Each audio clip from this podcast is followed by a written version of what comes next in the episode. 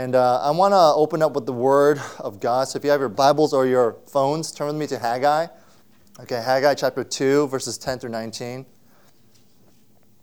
Uh, but if you turn with me to Haggai chapter 2, I'm going to read, okay, and y'all follow along. So this is verses 10 through 19.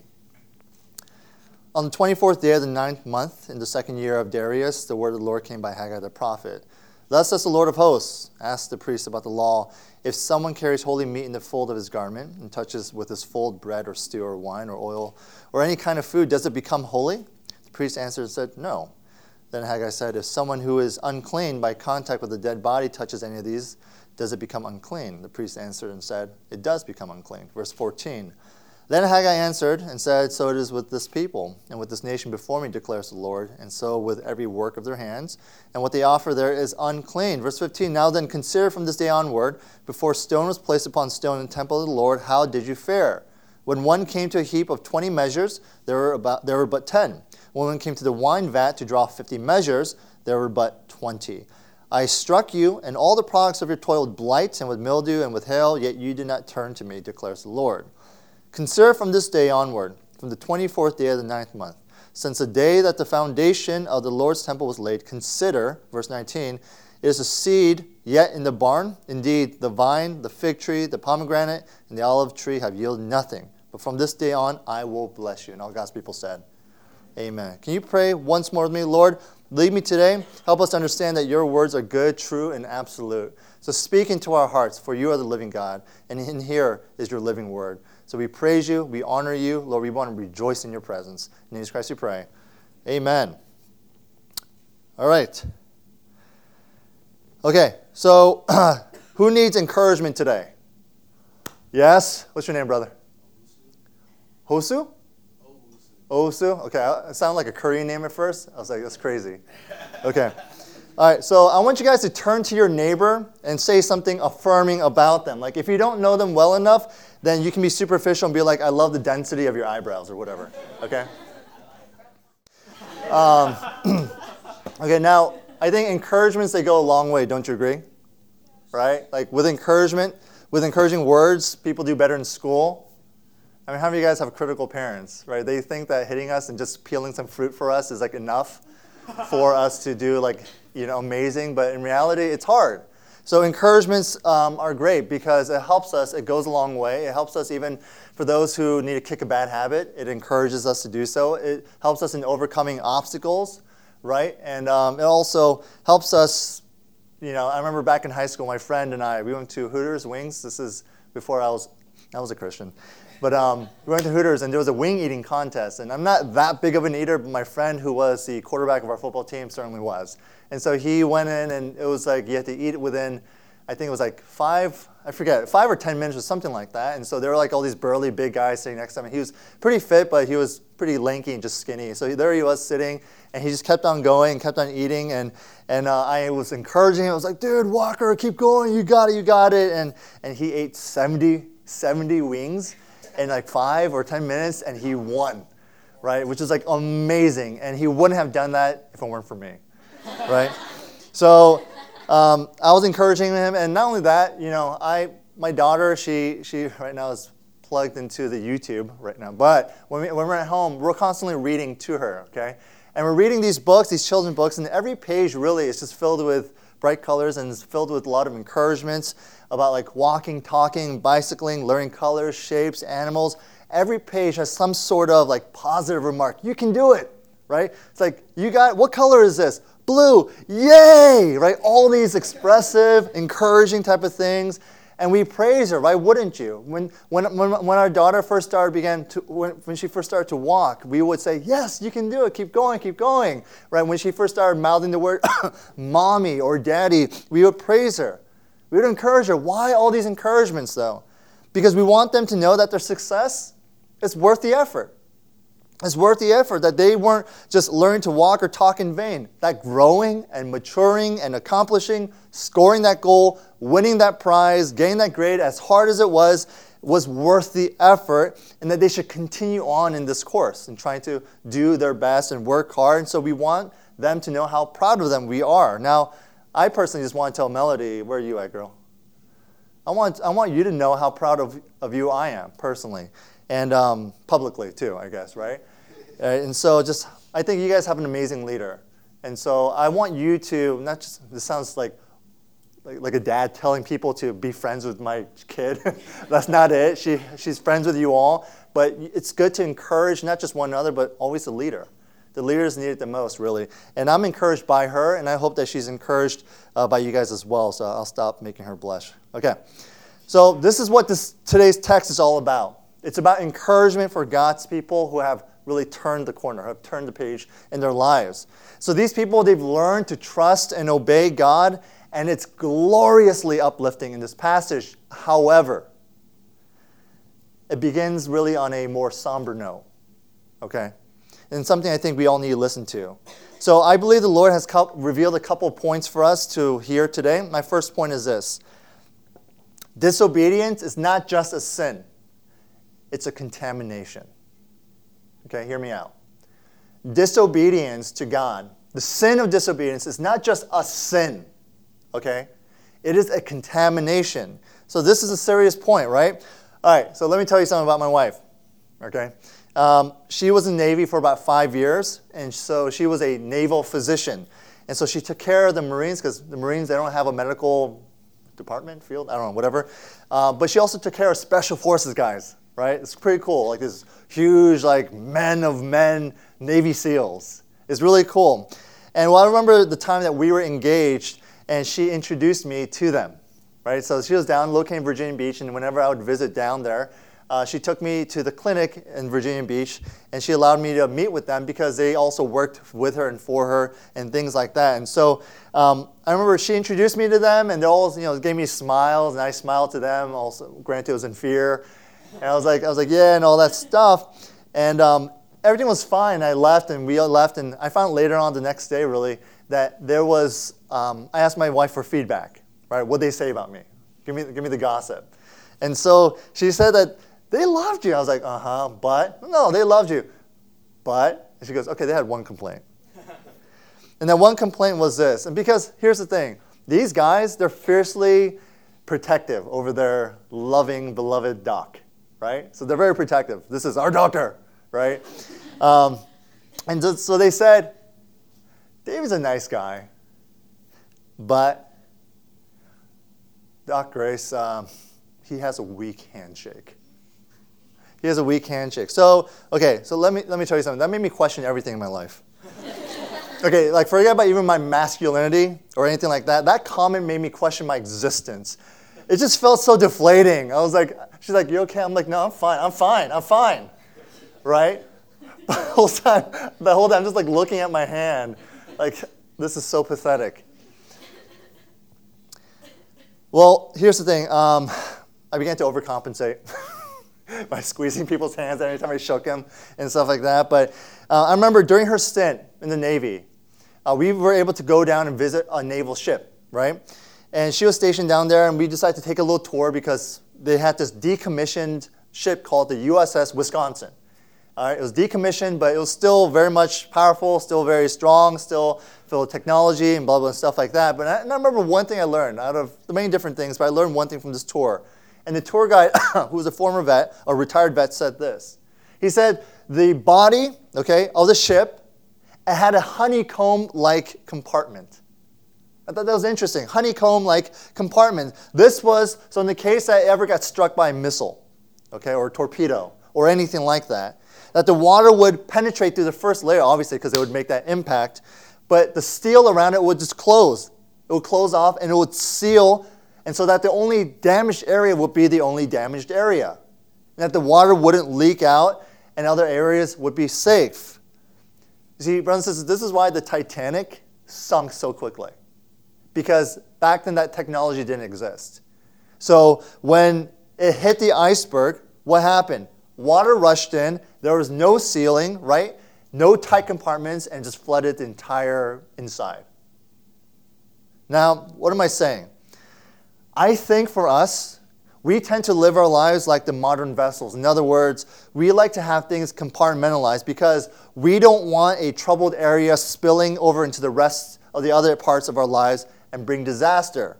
In fact, we, work quite hard at, at that. We make sure that our work lives don't mess with our home lives and vice versa. Or we make sure that our school lives don't mess with our social lives and vice versa. But here's the kicker especially in regards to our faith, we really, for some reason, believe that we can seal off the spiritual compartment of our life. A place, and if we're to be really honest, a place that gets frequently damaged. And we think we can keep it from affecting everything else. It's kind of like a ship, okay, in terms of our spiritual Christian faith lives. It's like as if it's a ship, that we are a ship filling up with water with severe damage below, but the party just keeps on going up on top of the deck. And that's how we're living right now. That there's something severe that's happening within us, something much darker, a lot more serious. It's broken through the hub, it's broken through the, the hull of the ship of our lives, but we're still prancing around playing violin, and that's not to say anything about our violinists here. I am just thinking of Titanic, how they're just playing violin, and just relaxing. Of course, they, they were freaking out too. But you get my point, right? Now, what does our text say today? God says this He goes, that type of lifestyle, that type of things going crazy, but you try and play it off like it's cool, we're going to compartmentalize our lives and, and separate this. He goes, that's not going to work. Okay? We can't ignore and maintain or contain the damages of sinful disobedience to Him and think that somehow life will continue on being blessed, comfortable, easy, cruising on, and unaffected. Why is that? Because He says disobedience to God, it will corrupt everything else. Now, listen to me. Disobedience to God will corrupt every aspect of who you are. It will. But, but of course, we don't believe that, do we? We say, no, no, that's just my personal life. That's just my academic life. That's just my social life. That's just my family life. And that's just my church life. So, God, He makes this point by sending his prophet Haggai to ask the priest for legal opinion and interpretation of the Old Testament law. So he asked two questions, okay? So hear me out. He said, First, if you're carrying holy or consecrated meat, does it consecrate the things that touches? In other words, does ceremonial cleanness, does it spread? And the second question is if you are made ceremonially unclean or contaminated by, let's say, touching a dead corpse, which is always a big no no, right? Do the things which then you touch also become unclean? In other words, does ceremonial defilement spread? Now, let me clarify this into a more modern term, okay? Raise your hand if you got common sense. Anyone here? Okay. All right, what's your name? Nathan. Nathan. All right. So let me ask you a question, okay? If you have a sterilized medical instrument, does it sterilize the things it touches? Wonderful. Okay, here's my second question. Okay? If you have a contaminated instrument, contaminated medical instrument, doesn't contaminate the things it touches. Yes. you're a lot more confident in that. Yes. Yes. Now, maybe some of you guys are not sure about the answer, but I bet you would probably want your surgeon or the nurse who's drawing your blood to know the answer. Right? You probably want that. So here's, here it is. The priest pretty much answered the way any doctor would. Purity, get this, Purity is not contagious, but contamination is. Okay? Purity is not contagious, but contamination is. And so God says, So it is with my people. Look at verse 14.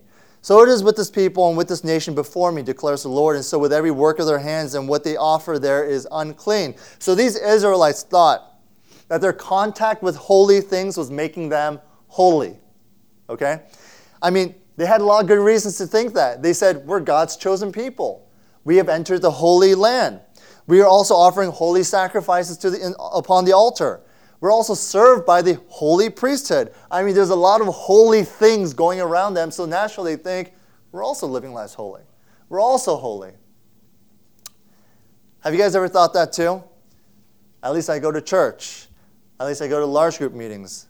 I've read Genesis Revelation not just once but twice. I'm actually a good person. I've done many wonderful Christiany, churchy, wonderful, considerate things. Maybe some of you guys think that you're holy by association. I've got a lot of Christian friends. How many people have grown up in Christian households? Right? A lot of us have. And so naturally we think, yeah, I'm, I guess I'm a Christian because my mom and dad were Christian.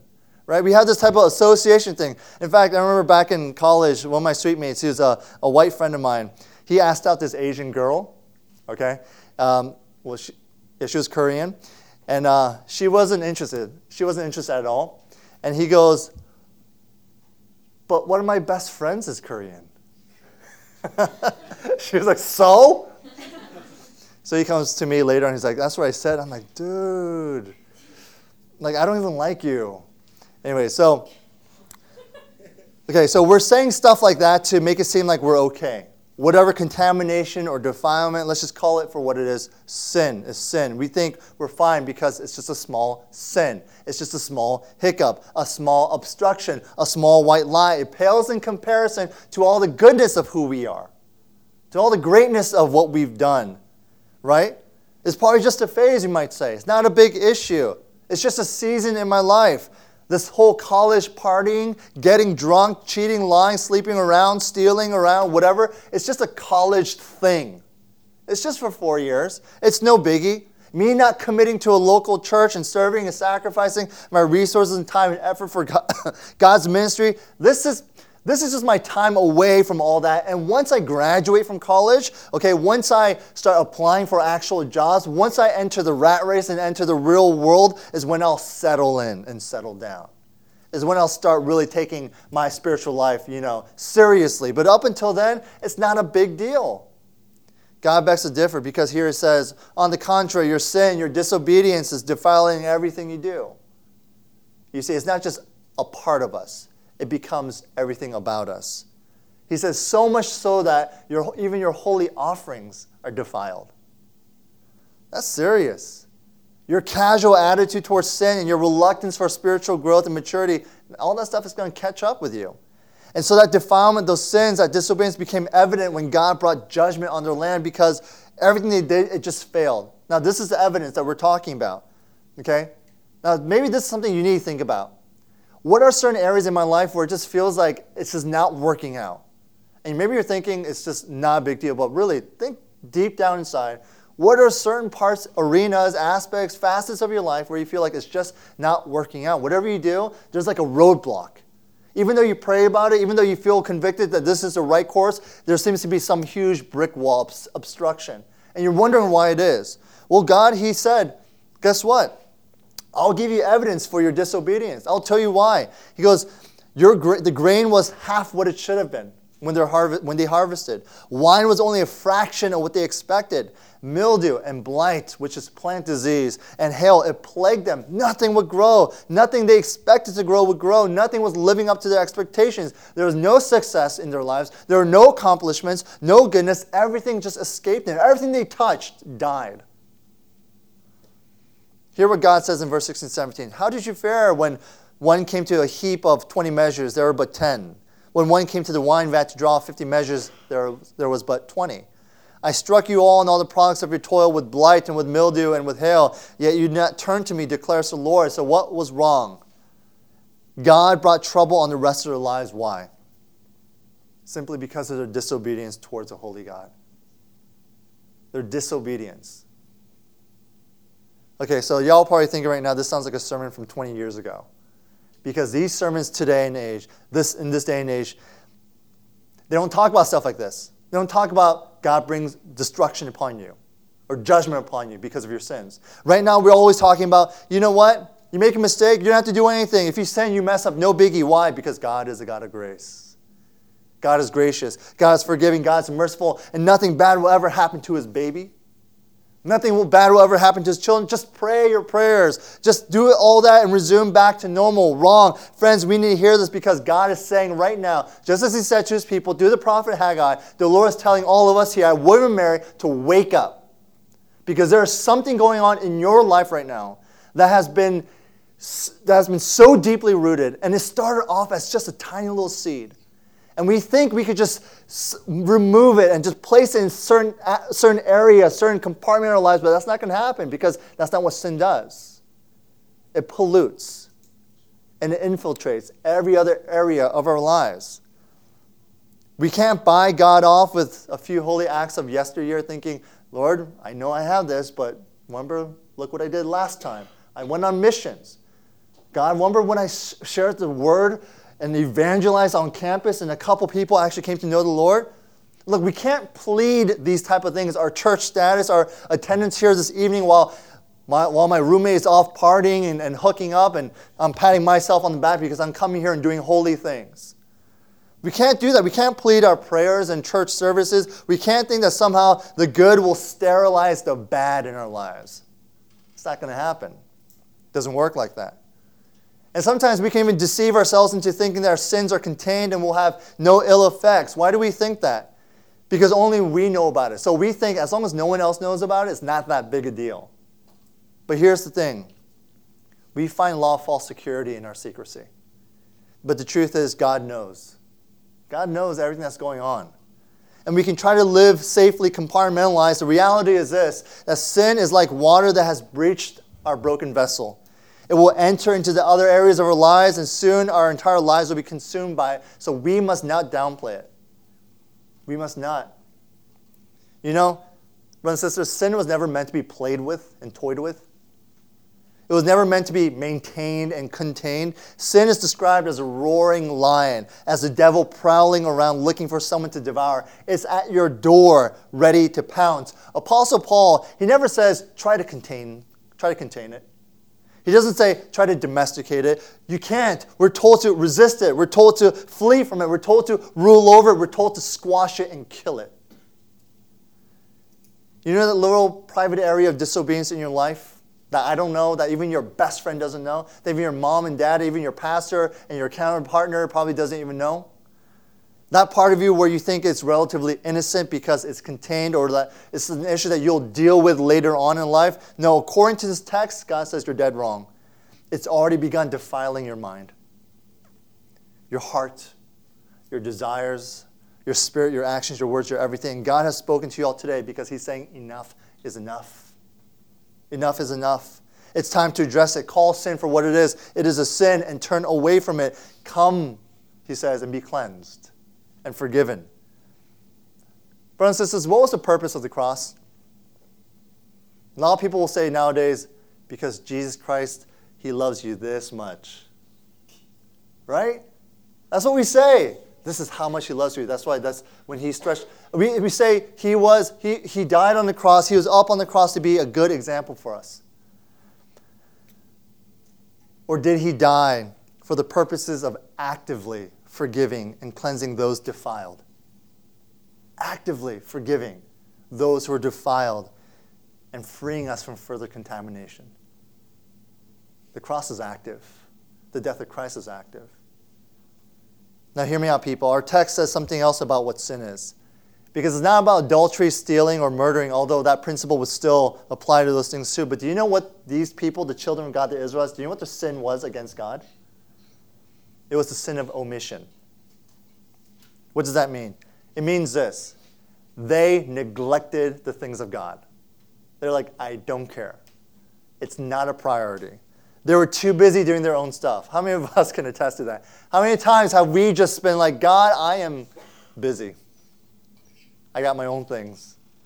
I got my exams going on and all that stuff. I just, I got my own stuff. And so these people, they're just finishing their own work, never got around to the things of God. They had no concern, no interest in building God's temple and the things of God, knowing God, making Him known, evangelism, personal spiritual disciplines, praying with one another, pers- pouring into one another, loving others, serving each other, discipling. All those things, the things of God, were assigned a low priority in, our, in their lives. And, and, and, and let's be honest, in our lives as well right? I do this, God, I'll, I'll go this far, but all this stuff here, I just, I can't give it to you right now. This part of who I am, I can't surrender it to you right now.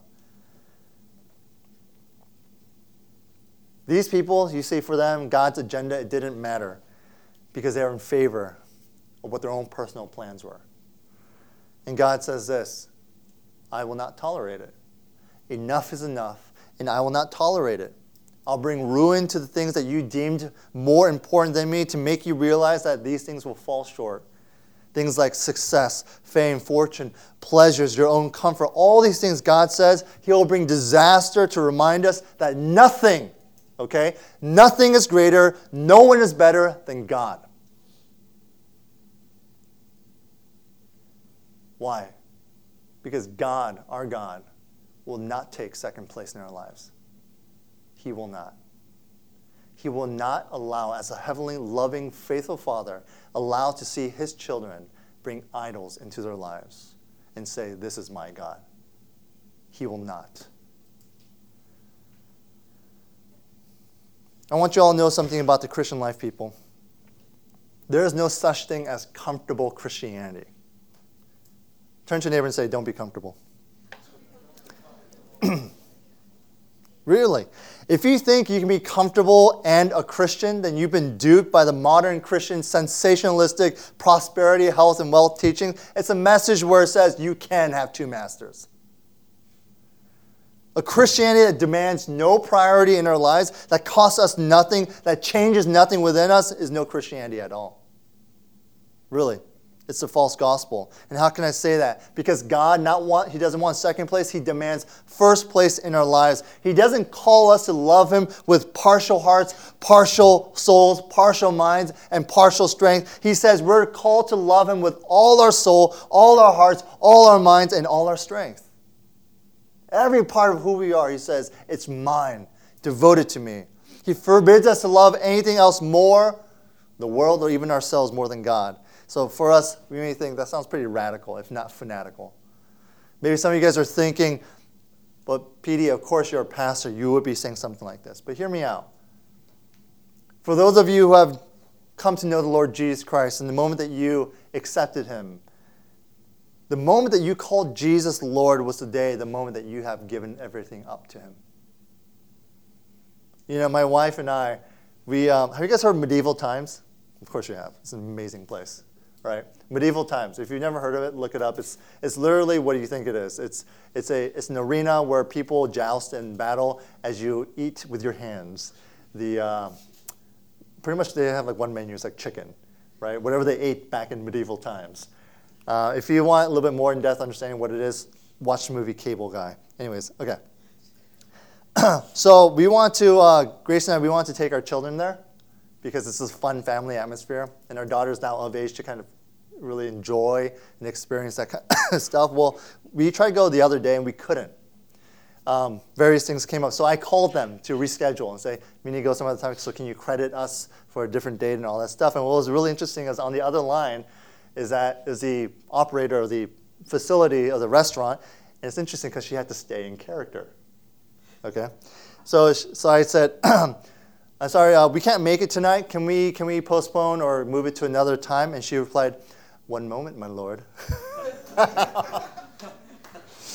okay, and then, and then she put me on hold. So, so Grace was sitting there, and I told her what the woman said.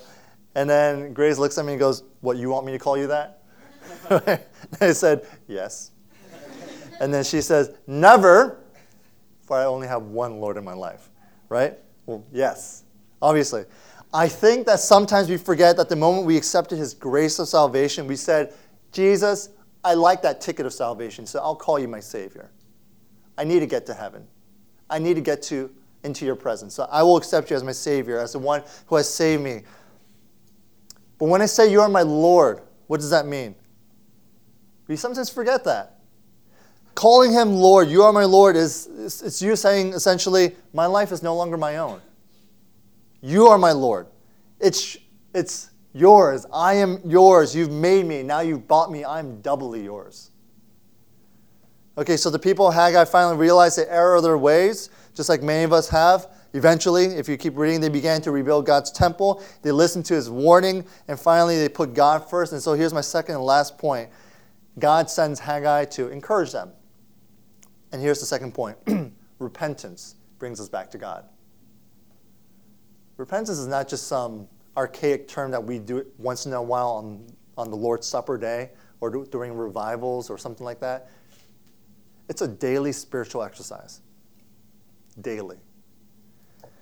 Okay, so have you guys ever been in a situation where you try to fix something and it just gets worse? Yes? Yeah. Like, for instance, that's like me with computers. Okay? Uh, but even personally, even through our small problems, it seems to escalate quite quickly whenever you try to fix or solve things. If you've ever offended someone, have you ever tried to confront them, but it ends up backfiring and they hate you even more? right? Right? So it makes situations even worse. And here's the thing our relationship with God is kind of like that too. We try to patch things up.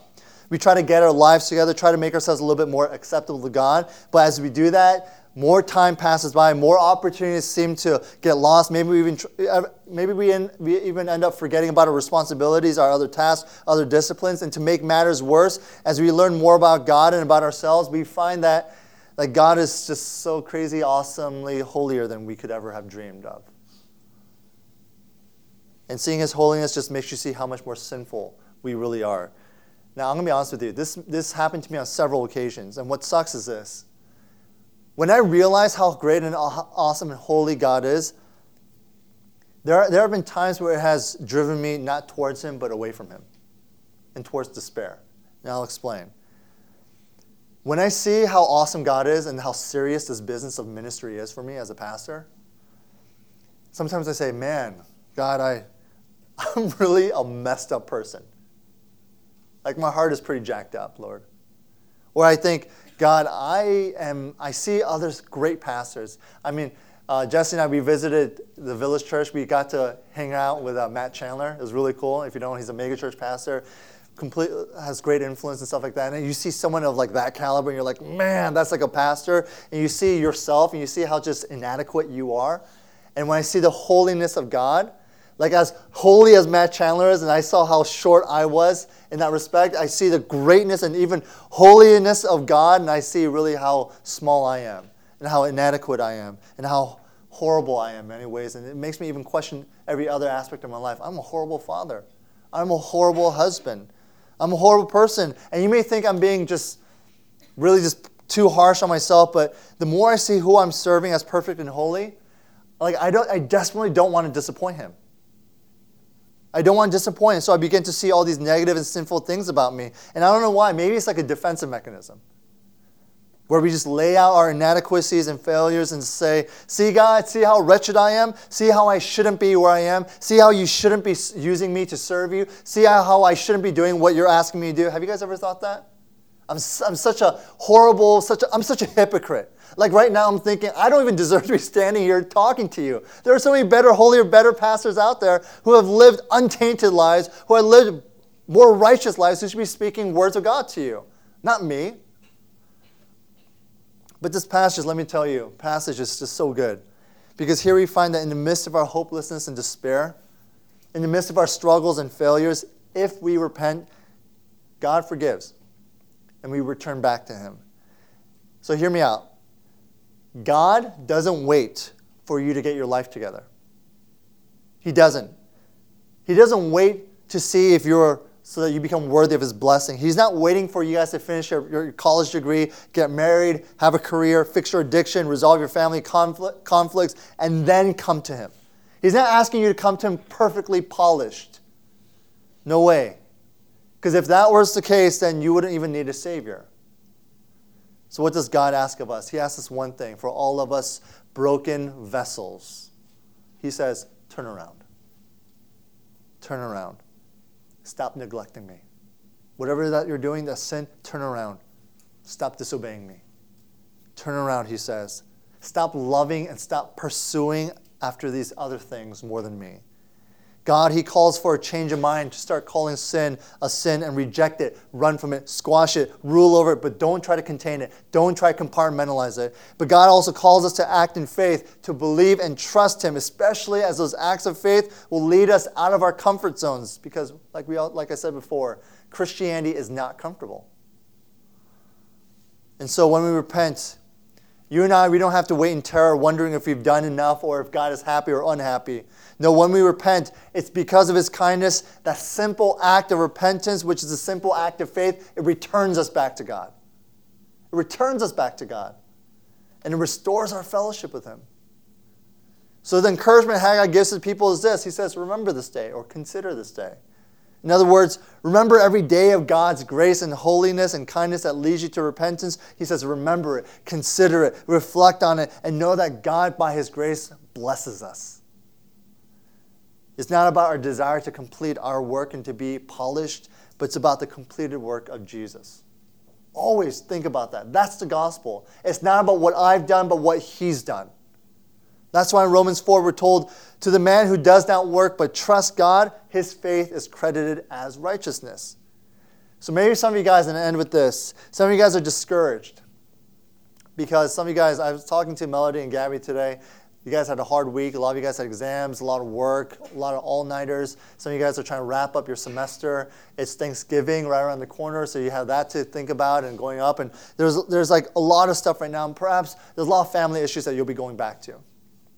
Maybe there'll be a lot of financial issues that you had to start kind of mulling over and thinking about how I'm going to deal with this too. Maybe there's a lot of just personal with your boyfriend, your girlfriend, or something like that. Something that's going on and you're discouraged. Maybe you feel like you have grown so distant from God, you're just miles away from Him. Miles away. And you're thinking, what can I do to get back? And God says, nothing. You can't earn my favor. You can't jump through hoops. You can't jump to get my hug. He says, have faith. Rest in the completed work in Jesus Christ, my Son, who lived for you and died for you and in your place. That's the crazy thing about the gospel message. You know that? Yes, we have to turn away from sin. Yes, we have to understand what it's, what's eating up inside and we have to repent of it. But foundationally, the, the basis of our entire faith is simply this Do you actually immerse yourself in the presence of your, of your Lord and Savior, Jesus Christ? Do you, on a daily basis, say, Jesus, take my heart? Jesus, I need your strength. On a daily basis. Or do you find yourself daily saying, I got it? I got it. It's my life, I'll take care of it. It's my problem, it's my issue, I'll deal with it. A famous Christian singer who once, who long since passed, wrote a song. His name was Keith Green. You probably have heard of him. You can YouTube him, okay? Um, in one song, he sang this. He said, My son, my son, why are you striving? You can't add one thing to what I've done for you. I did it all when I was dying. My son, my son, you can't add one thing to what I've done for you. Let's pray.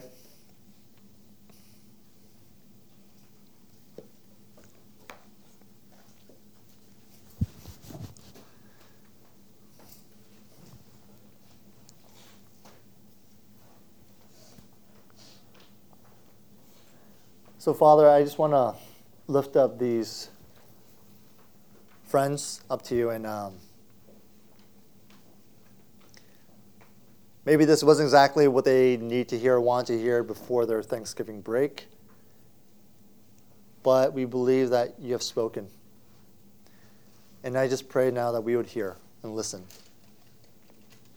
I think for far too long, especially in our generation, that includes mine, is that we've watered down the impact of sin in our lives to the point where it has lingered for far too long. And even as we've grown and matured in many different ways, that root sin still remains. And so often it would rear its ugly head and affect us in the most horrific ways, leading to greater and eventual just spiritual instability lack of faith, skepticism, doubt, unbelief, you name it. See, there's no such thing as a big sin or a little sin. There's no such thing as a not as bad sin. And until we're willing to call it for what it is, Lord, then we are unwilling, I think, to come before you. So I pray for conviction right now because every single soul here, including even the most righteous looking person, and the person who always seems to say the right, godly, holy things, even the person who's memorized the entirety of Scripture, even the person who says the most poetic prayers, even the person who is the one who's constantly counseling other people, and the person who's everyone goes to for advice and for just fellowship. That one, even no matter who we are, Father, there is something in us that is constantly trying to keep us away from you, that's constantly trying to distract us from you. And God, you being a jealous God, you say, I will not be second in your life. I will not allow this idol to take precedence. No, I am first. I am not only good, I am better. I am best. It is me you want. It is me you need. And until we're willing to repent and know that, understand that, our lives will continue to be in disarray and chaos.